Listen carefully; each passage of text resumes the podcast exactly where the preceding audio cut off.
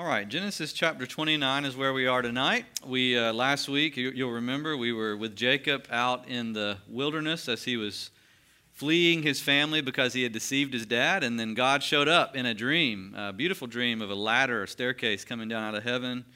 And we even saw how Jesus later would say, I am that staircase, I am that ladder. To see me is to see how heaven kisses earth. Well, uh, Jacob makes it further in his journey tonight, and I'm calling this, this uh, lesson an unusual love story. And it is unusual. Uh, this is the story about how Jacob finds his wife Rachel, and he ends up, kind of unbeknownst to himself, receiving a two for one deal uh, and receiving Leah as well. Uh, this is, in many ways, a dysfunctional story. But yet, I think through it, just like we saw last week, Jesus shines through. And I, and I want to show you that tonight. So let me read, and then we've got just three uh, questions to talk about tonight. Uh, then Jacob went on his journey and came to the land of the people of the east. And as he looked, he saw a well in, the, in a field. And behold, three flocks of sheep were lying beside it, for out of the well the flocks were watered. The stone on the well's mouth was large, and when all the flocks were gathered there, the shepherds would roll the stone from the mouth of the well and water the sheep, and then put the stone back in its place over the mouth of the well. Jacob said to them, My brothers, where do you come from? And, and uh, they said, We are from Haran. And he said to them, Do you know Laban, the son of Nahor? And they said, We know him. He said to them, Is it well with him? They said, It is well. And see, Rachel, his daughter, is coming with the sheep.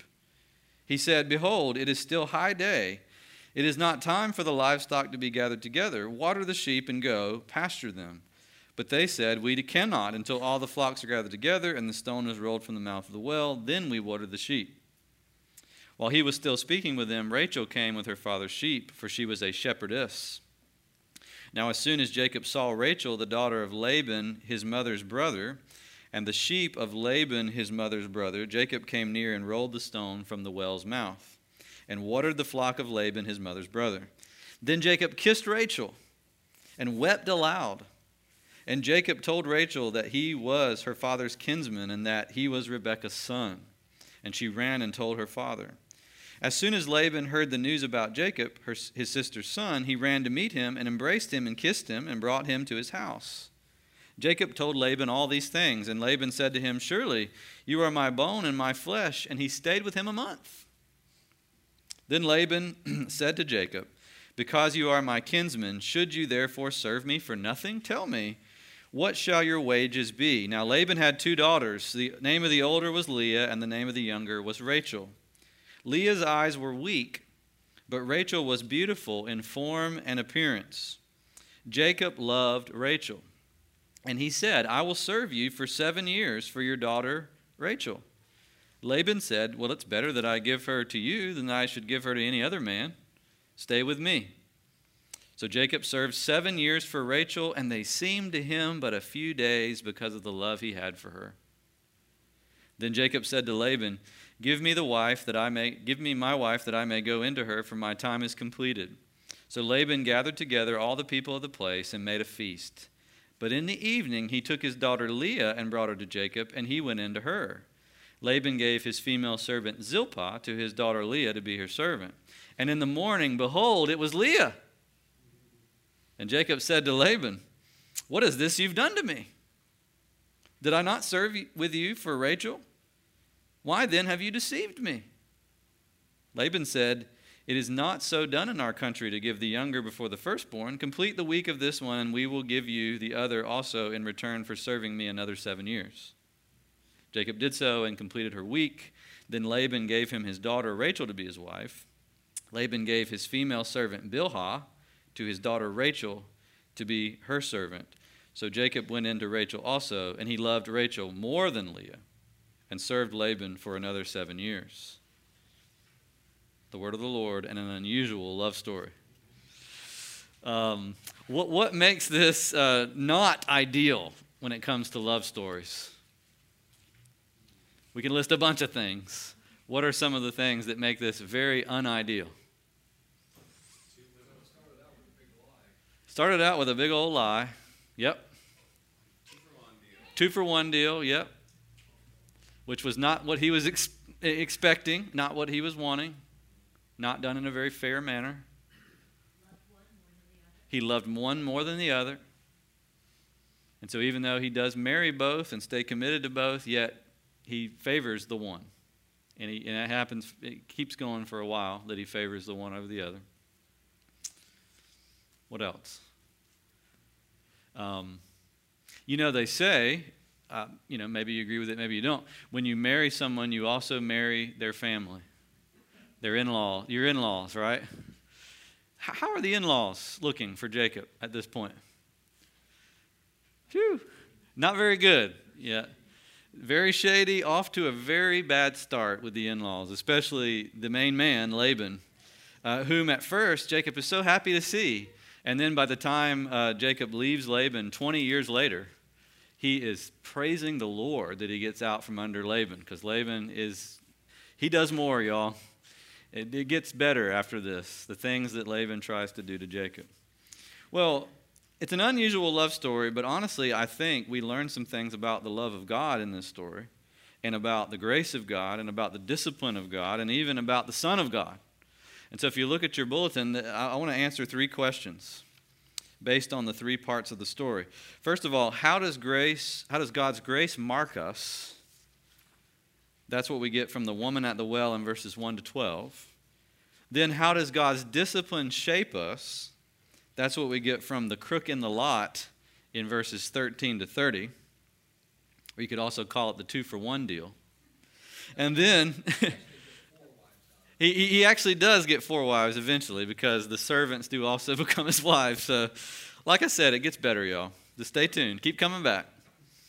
And then lastly, how does God's Son save us? And I think the whole story points to a greater bridegroom. And uh, I'll, I'll, try to show you that as we get there. Okay, first of all, there's the woman at the well, verses 1 to 12. How does God's grace mark us? Uh, what I want you to see here is look at Jacob. Okay, look at Jacob. Um, I, you know, identical twins, when they're born, are very hard to tell apart, especially when they're babies. You can imagine. I mean, how do you tell two babies apart? I mean, in fact, I was reading an article this week of the different tricks that parents of identical twins use when they're babies, and oftentimes they'll look for like a birthmark or a, a, um, a, freckle or a mole, just a tiny little detail that helps them tell which baby is which baby instead of literally switching them. I, I don't know that I could keep up with it. I, I, would totally call one the other and the other the other, right? Um, and, it, and I thought about that this week as I was thinking about the direction that Esau's life is taking, and then now the direction Jacob's life's taking. Because these two brothers weren't identical twins, but in spiritual terms, they kind of are. Because up to now, we've seen both Esau and Jacob are spiritually just a mess. They're not, they don't have great character. Uh, Esau sells his birthright, and Jacob steals the birthright by shady means. Esau marries these foreign women just to spite his mom and dad. And, and we read, the last thing we read about Esau in chapter 28 was he marries more Canaanite women just to get even more spite over mom and dad. And yet, I want you to see something. A birthmark is starting to appear on Jacob's life, a, a, a new birthmark of his new birth Uh, of faith, which we read about last week. When he saw the ladder from heaven, something happened in Jacob's life. He, he came, became aware that the grace of God was chasing him. And that the grace of God wasn't going to quit chasing him until it had accomplished its purpose in his life, which is what God had told him. I will not leave you until I've done for you what I've promised. Remember that last week? That begins to make a mark. And so here, the deceptive, you know, smart, smarmy, uh, just hard to pin down liar that Jacob is, is suddenly starting to appear as a man of compassion, as a man of love and delight in other people. He reaches this well in Paddan Aram, and there's all these shepherds hanging around, and they have all these flocks. And instead of watering the flocks, they're just sitting there waiting because the stone over the top of the well is huge, and none of them want to move it. So it's like they're waiting for that next shepherd to come by who's a sucker that they can get to move the stone so that everybody's sheep can drink, right? And yet Jacob gets there and he starts questioning them. When he finds out that they're relative, that they know his relatives, he's excited. And then lo and behold, Rachel. And it's like love at first sight. Did you notice that? The first time he met Rachel, verse 11, he kissed her and wept aloud. Well, wonderful scene. I mean, Jacob's heart is clearly softening towards people. Before this, he used people. His mom taught him how to use people, and he did it well. He got what he wanted out of people. But here, just the sight of a cousin causes Jacob to melt. And what does Jacob do about that stone over the top of the well? He moves it. And not only does it say he moved it, but he watered the sheep. All those sheep. Now, now, okay, you might say, well, what big deal, Stan? Okay, so he filled up the trough and watered the sheep. No, I want you to think about this as it would have been back then. This was not a well with a pump in it. There was no water hose to attach to it to fill up the trough. Uh, you had to move this big old rock out of the mouth, and then you had to bucket by bucket lower the bucket all the way down, get some water, pull the bucket up, take the bucket off, walk it over to the trough, empty the bucket, bring the bucket back, put it on the hook, lower it back down, fill it with water, pull it back up, take it off there, go back to the trough. Do y'all know how much sheep drink? A lot. We know about Laban, we're going to find out he had a lot of sheep. And if Rachel was the one assigned to carry the father's sheep around because she was a shepherdess, she probably had hundreds of sheep with her. Hundreds. And Jacob, just out of the joy of seeing someone that he knew and someone that he loved and could have some kind of kinship with, does the unselfish thing that apparently none of the other shepherds were willing to do. They were all just sitting around all day waiting for somebody else to do it. And Jacob jumps at it. The deceiver is slowly but surely starting to look like a person capable of love and compassion. It's just a little bit, but it's more than we had before. And I think there's some great lesson in this. Uh, God's grace always marks people with that basic characteristic of sacrificial love for others. That's what God's grace will begin to do in your heart as you begin to know it more. It will, it will begin to mark you with sacrificial love for others. Uh, it is so true that we are not saved by works. Our sacrificial love for others doesn't save us at all. But when God does save us by grace and we come to realize that, it produces an unbelievable stream of sacrificial love out of the fountain of his sacrificial love for us. When Jacob saw that ladder and he saw the angels coming up and down, and he realized what lengths God was going to come and reach him, liar as he was, it did, something snapped inside of him. And here he is, moving stones, drawing water, fetching water for sheep just to bless this woman that he just met. Now, you might say, well, he wanted to marry her. Yeah, maybe at this point, but we don't know if he wanted to marry her yet or not. It doesn't say that. It definitely says he kissed her and he wept, but it also says Laban kissed Jacob. So if a kiss means, you know, true love, then doesn't really make sense with the story because obviously Laban does not love Jacob, but he kisses him anyway. I think this is just a sign of greeting, a sign of he is just happy to see somebody that he, that he knows because he's been wandering around the desert alone for now weeks, probably months, in shame because he's deceived his father.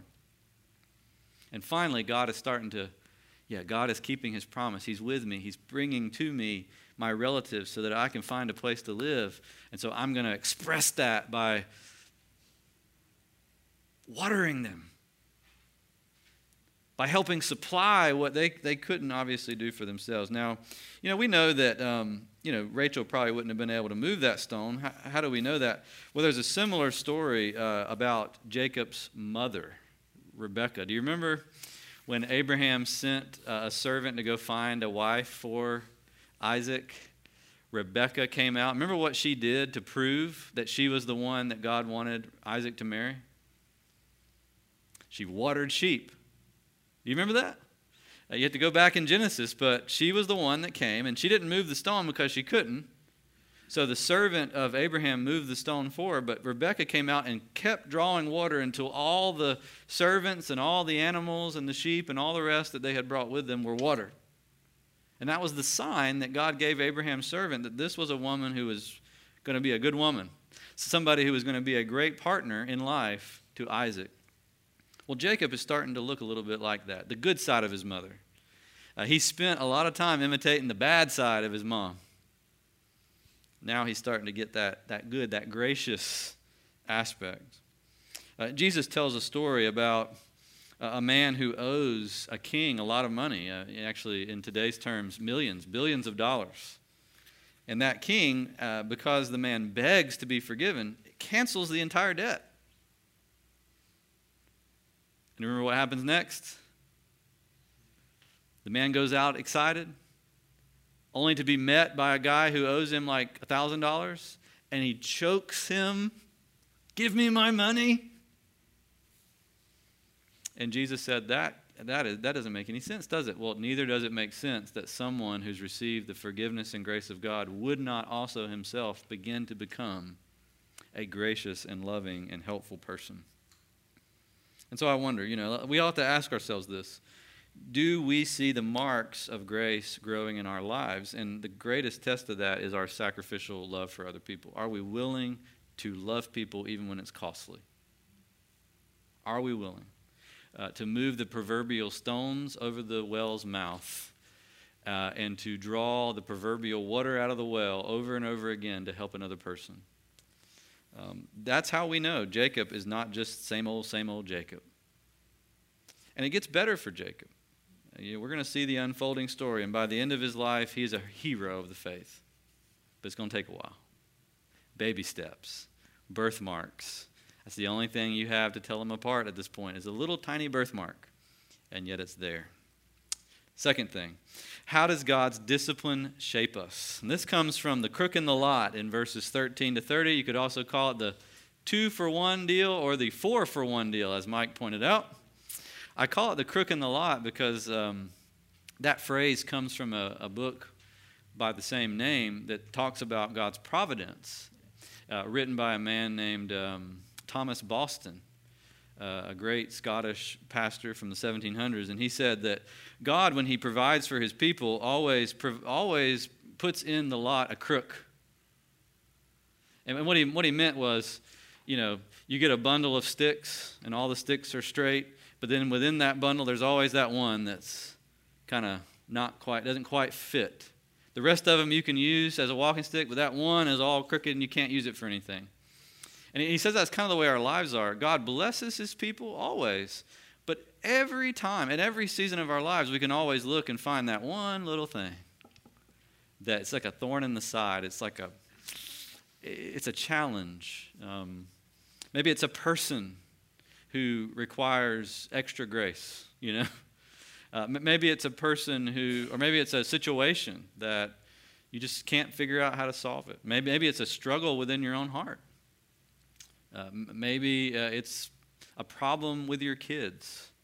There's always something. Isn't that true? No matter what. And here we have it. You know, I mean, starting there in verse 13, it seems like all happy, happy, joy, joy. There's kisses going everywhere. There's um, you know, Laban says, You're my bone and my flesh. I mean, what a what a class act Laban is, right?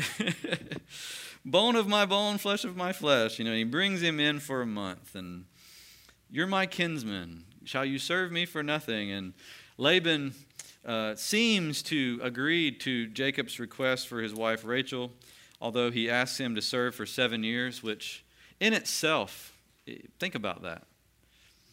Um, men in the room who've been married, did you ask your father in law to ask your spouse to marry them? Did you do that? That's an, always an awkward thing, but it happens. Should happen, I think. Um, did any of them say, Well, you've got to work for free for seven years and then you can have her? No, hopefully not, because that, that's a little bit odd. Even for these ancient times, that was odd. And yet, Jacob, it says, because he loved Rachel, he was like, okay, I'll sign on the dotted line. And seven years seemed but a day, but a few days, right? That's a beautiful statement in verse 20. Everything seems to be going so well. And then there's the crook in the lot. In the morning, behold, Leah tricked. Now, we may have all kinds of questions about that. How exactly did this happen? And we don't know, right? I mean, we, we don't know. You can only imagine, maybe. Um, it does say they were feasting for days. And so maybe there was a lot of alcohol flowing, and maybe my man Jacob work, woke up with a splitting headache, and then he discovered. Somehow, though, Laban pulled it off. Can you believe it? Now, think about this. Why would God do this to Jacob? Why, why would God let Laban do this to Jacob? I mean, he's just showed Jacob the ladder to heaven. We're starting to see the birthmarks of grace in Jacob's life. And then all of us, and he's fell in love with this woman, this one true love. He's found her. He served for seven years. And then the crooked stick. No disrespect to Leah, but you know what I mean? Like for, for Jacob, this is a traumatic event. Why? Why does God allow the crook in the lot in our lives? To trust Him and not what we see. That's uh, definitely. It kind of helps wean us off of seen things so that we trust in the unseen things. What else? Sure.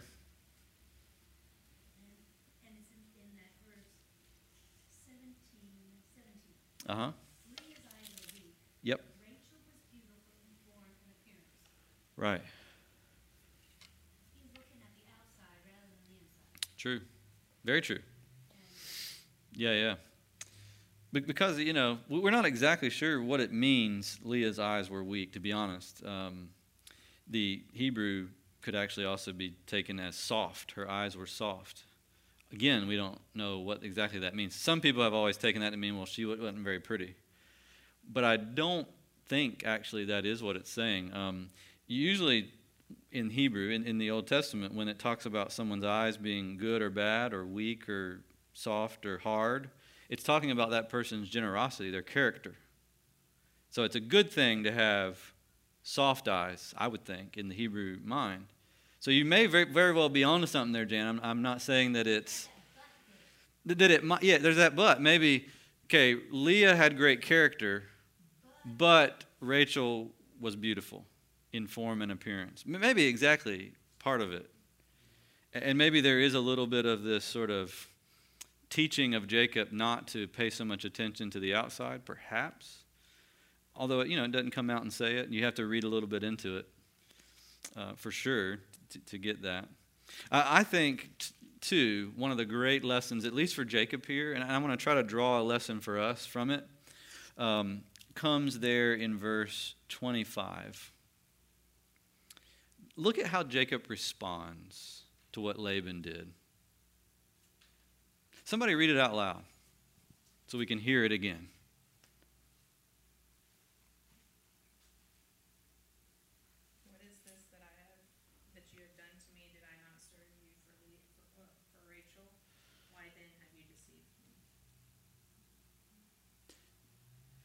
Does that sound like anything that we've just heard?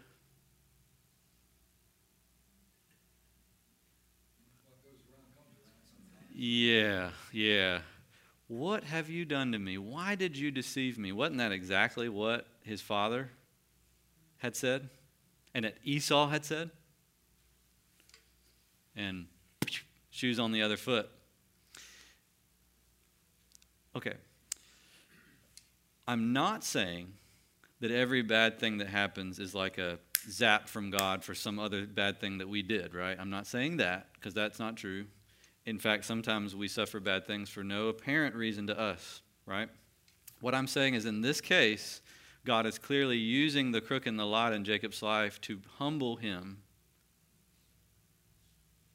for his sin so that he would, he would want to find a better way to live than what he had lived before.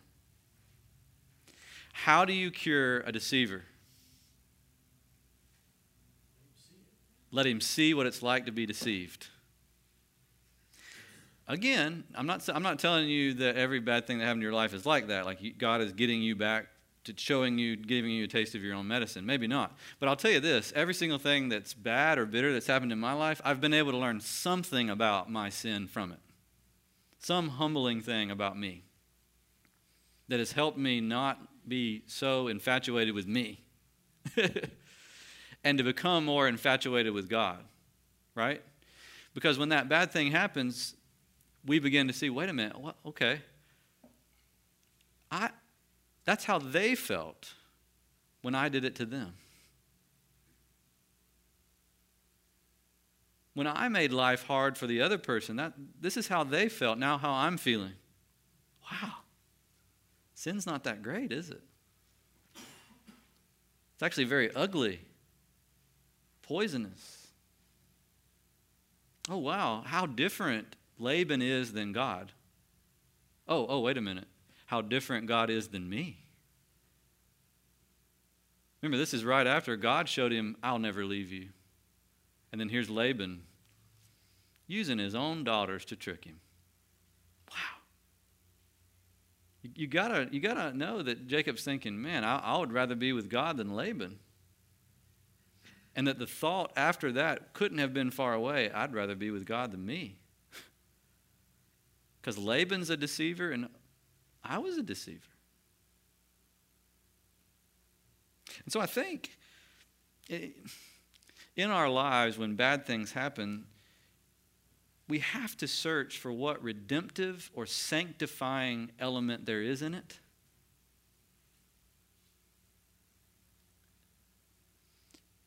And it doesn't come because we're going to somehow find, you know, exactly, okay, why, God, did you allow this? We're probably never going to find that exact answer directly from God. But what we can do is we can begin to examine and question ourselves, and we can begin to turn our backs on our former trust in things that are seen and place more confidently and firmly our trust in what can't be. Less trust in people, more trust in God. Less trust in myself, more trust in God. Less trust in schemes, more trust in promises. You see? I think that can happen. Paul, for example, had a thorn in his side. He doesn't tell us what it was. We can only speculate. But it was bad enough that Paul begged God to take it away. Begged him, don't let this happen to me. Take this away. And every time God says, no. No. No. And then at the end, what does he say, Bob? My grace is sufficient for you. I'm not taking it away, Paul. I want you to learn my grace is sufficient. My strength is made perfect in your weakness. Isn't that profound? Uh, the book of Hebrews tells us this. It says that the actually turn there. I want you to look at it. Uh, keep your finger in in Genesis 29 and turn to uh, Hebrews chapter 12. You may be familiar with it, but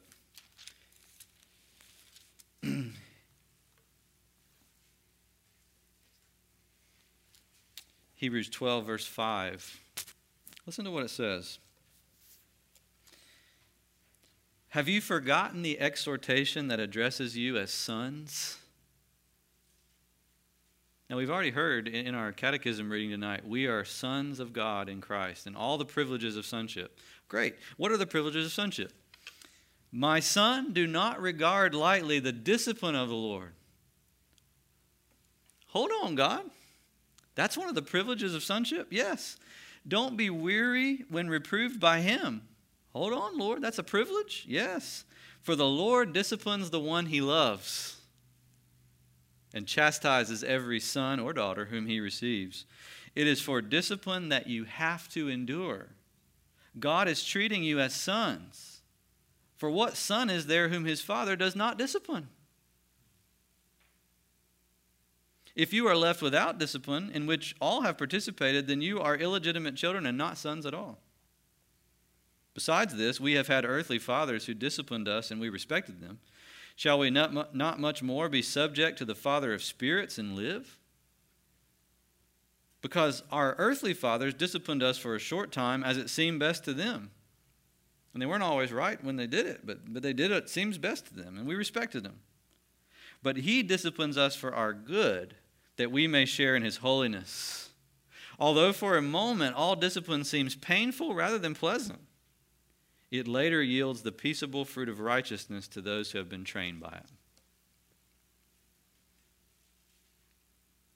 And so, in Jacob's life, in the midst of what for any man or woman is one of the most vital, important moments of their life, when they meet that person and get married to that person that they love, that was ruined by the deception of a father in law who is a trickster.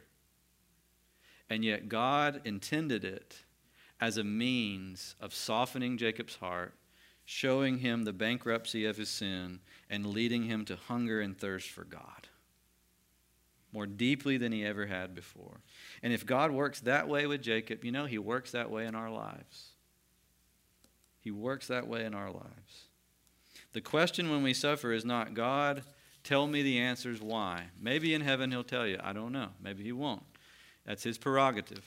But what He will help you with is to find your way out of yourself and into Him.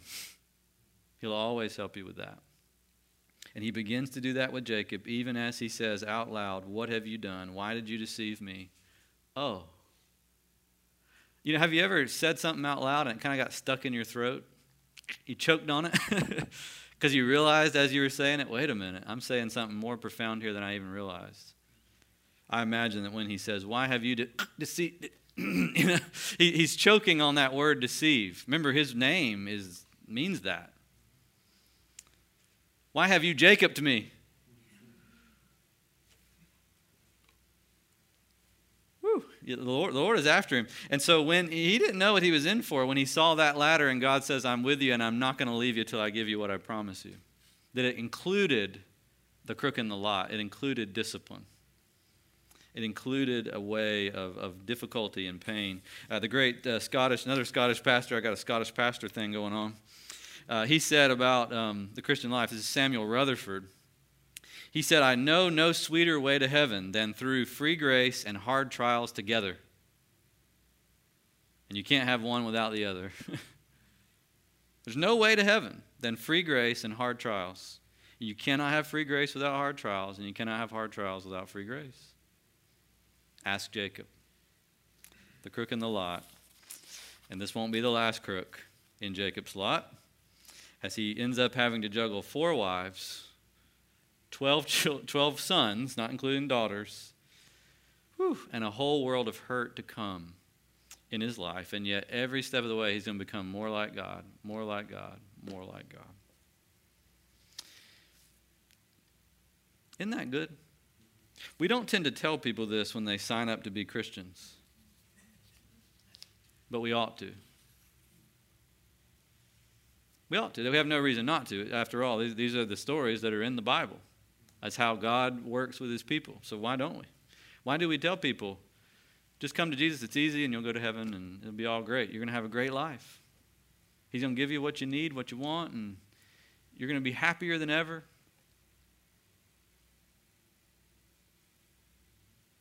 I don't know. I don't read too many people in the Bible that had that experience, including Jesus Christ, by the way. Didn't have that experience. All right, speaking of Jesus, look at the last thing. How does God's Son save us? And you might say, okay, where is Jesus in this? How are you going to bring us to Jesus from this crazy, unusual love story? Well, I think actually very simply. Number one, Jesus is the greater man at the well. Number two, Jesus is the greater bridegroom who serves even more for his bride than Jacob did. Number one, he's the greater man at the well. Do you remember, uh, just like this story, Jesus walks along in Samaria and he comes to a well. It was actually called, guess what? Jacob's well. It wasn't this one, but it was a well that belonged to Jacob way back in the day in the promised land. And when he got there, who did he meet? A woman, just like just like uh, our man Jacob. He meets a woman at the well. What does he talk to that woman about? Drawing water from the well, which is what Jacob did for Rachel. He drew water from the well. Um, but Jesus is talking about a different kind of water there, right? Uh, the woman actually is confused by it. She thinks, because Jesus says, if, if you let me draw water for you, you'll never thirst again. You'll never have to draw from here again. And she's like, What kind of bucket do you have? Because that, I mean, I don't know, is there a big enough bucket? She can't get it out of her mind that he's just talking about water. And he says, No, listen. The day is coming when those who worship God will worship Him in spirit and in truth. If you believe in the one God sends, He will cause from within you springs of living water to come out, and it will satisfy you to the end of time, to, until beyond the end of time. And then she's like, Well, who is this person that God sends? I am He. You see, the. The best that Jacob could do for Rachel is kiss her, weep for her, and draw some water to feed to water the sheep one time. But Jesus, when he comes to the well and meets this woman, and, and when he meets us in our lives, he can do far better. He throws himself on us, he weeps, he kisses us, he's, fell, he's fallen in love with his people. But instead of drawing tangible physical water one time for one occasion, he gives to us the streams of living water that come by the gift of the Spirit. Jesus saves his bride forever. Laban can't trick Jesus.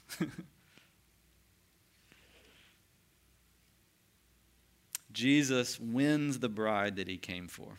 He's the greater man at the well. But secondly, Jesus is the greater bridegroom who serves even harder for his bride than Jacob did. It tells us Jacob served seven years for Rachel and ended up getting Leah.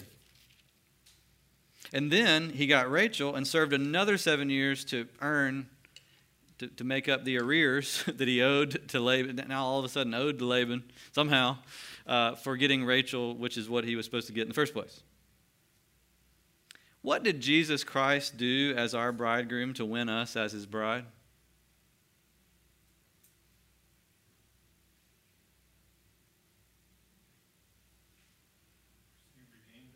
Yeah, how did he do it? He suffered. Not seven years, 33 years of suffering. 33 years of suffering. Topped off by the, I mean, Laban didn't trick Jesus, but I tell you who did? Pilate, Herod, the Pharisees, the crowds who cried out, Crucify him. They tricked Jesus, they handed him over, they treated him despicably. And yet, through that suffering, Jesus won a bride. He won a people that he loves with all of his heart. I mean, in this story where it says, you know, Jacob loved Rachel, and the few days that he served were, I mean, the years that he served were like a few days. I mean, it just reminds me of what it says in Hebrews that for the joy set before Jesus, he endured the cross. And the Bible says that joy was in part a joy in his people. Yes, it was a joy in his father, so he was willing to suffer for his father, but it was a joy also in us, his people, because he was willing to give his life for us. These stories, there are stories like this all through the Old Testament, by the way, where the people of the Old Testament, without even knowing it, are kind of enacting various aspects of the future life of Jesus. We call that typology. That's a fancy word for it. They are types of Christ who is to come. So that when Jesus comes, we all of a sudden see it. Wow, okay, I see what's going on here. I see, you know, what God was up to and now that we have Jesus, we kind of understand that, that those stories weren't just the individual random stories of, of people trying to struggle to know God, but they were really stories that were connected to a Savior who redeemed them and now redeems us. Jacob needed the same Savior. Jesus is that Savior who does far better than Jacob does in this situation. A major way, y'all, a, major aspect of living the Christian life is learning how to see Jesus in everything in the Bible. you say, why? Why do I need to do that? Is it just because it's cool? No. It gives me goosebumps? No, although it might. Here's why. If you don't get lost in the love of Jesus Christ for your soul, following Jesus is going to be a very bitter experience right? Very bitter. It's just going to be a grind. It's going to be like servitude.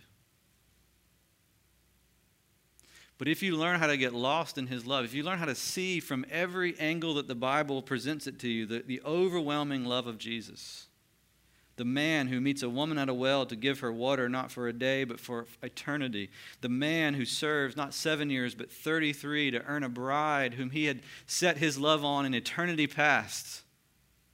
And you are that bride. If you don't get lost in that, then when God tells you to do something, it's just going to seem like you're a slave rather than a son, a daughter, a beloved bride. Rachel, it says, was favored over Leah.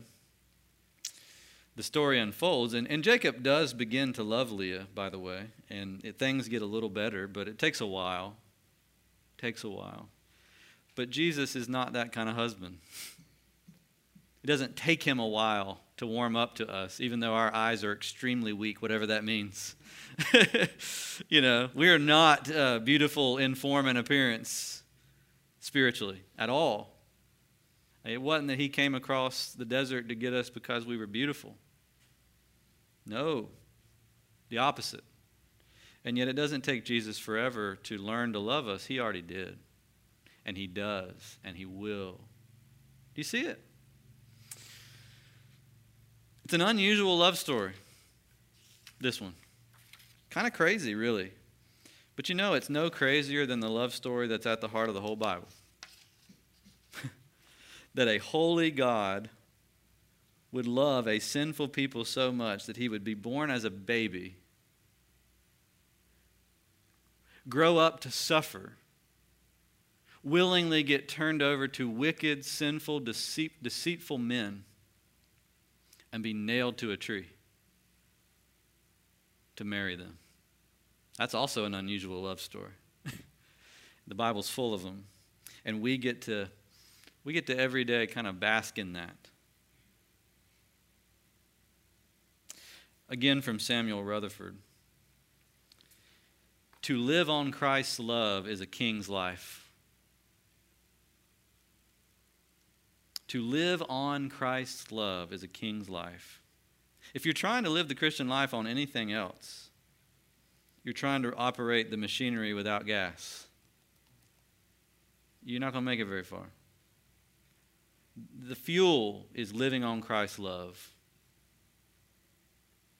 Also, Rutherford, continuing his quote, um, I am in as sweet communion with Christ as a poor sinner can be. He wrote this later in his life. I'm in a, I believe I'm in as sweet a communion as a poor sinner can be, and I'm only pained that he hath much beauty and fairness, and I such little love. He hath great power and mercy, and I have such little faith. He has much light, and I have such bleary eyes.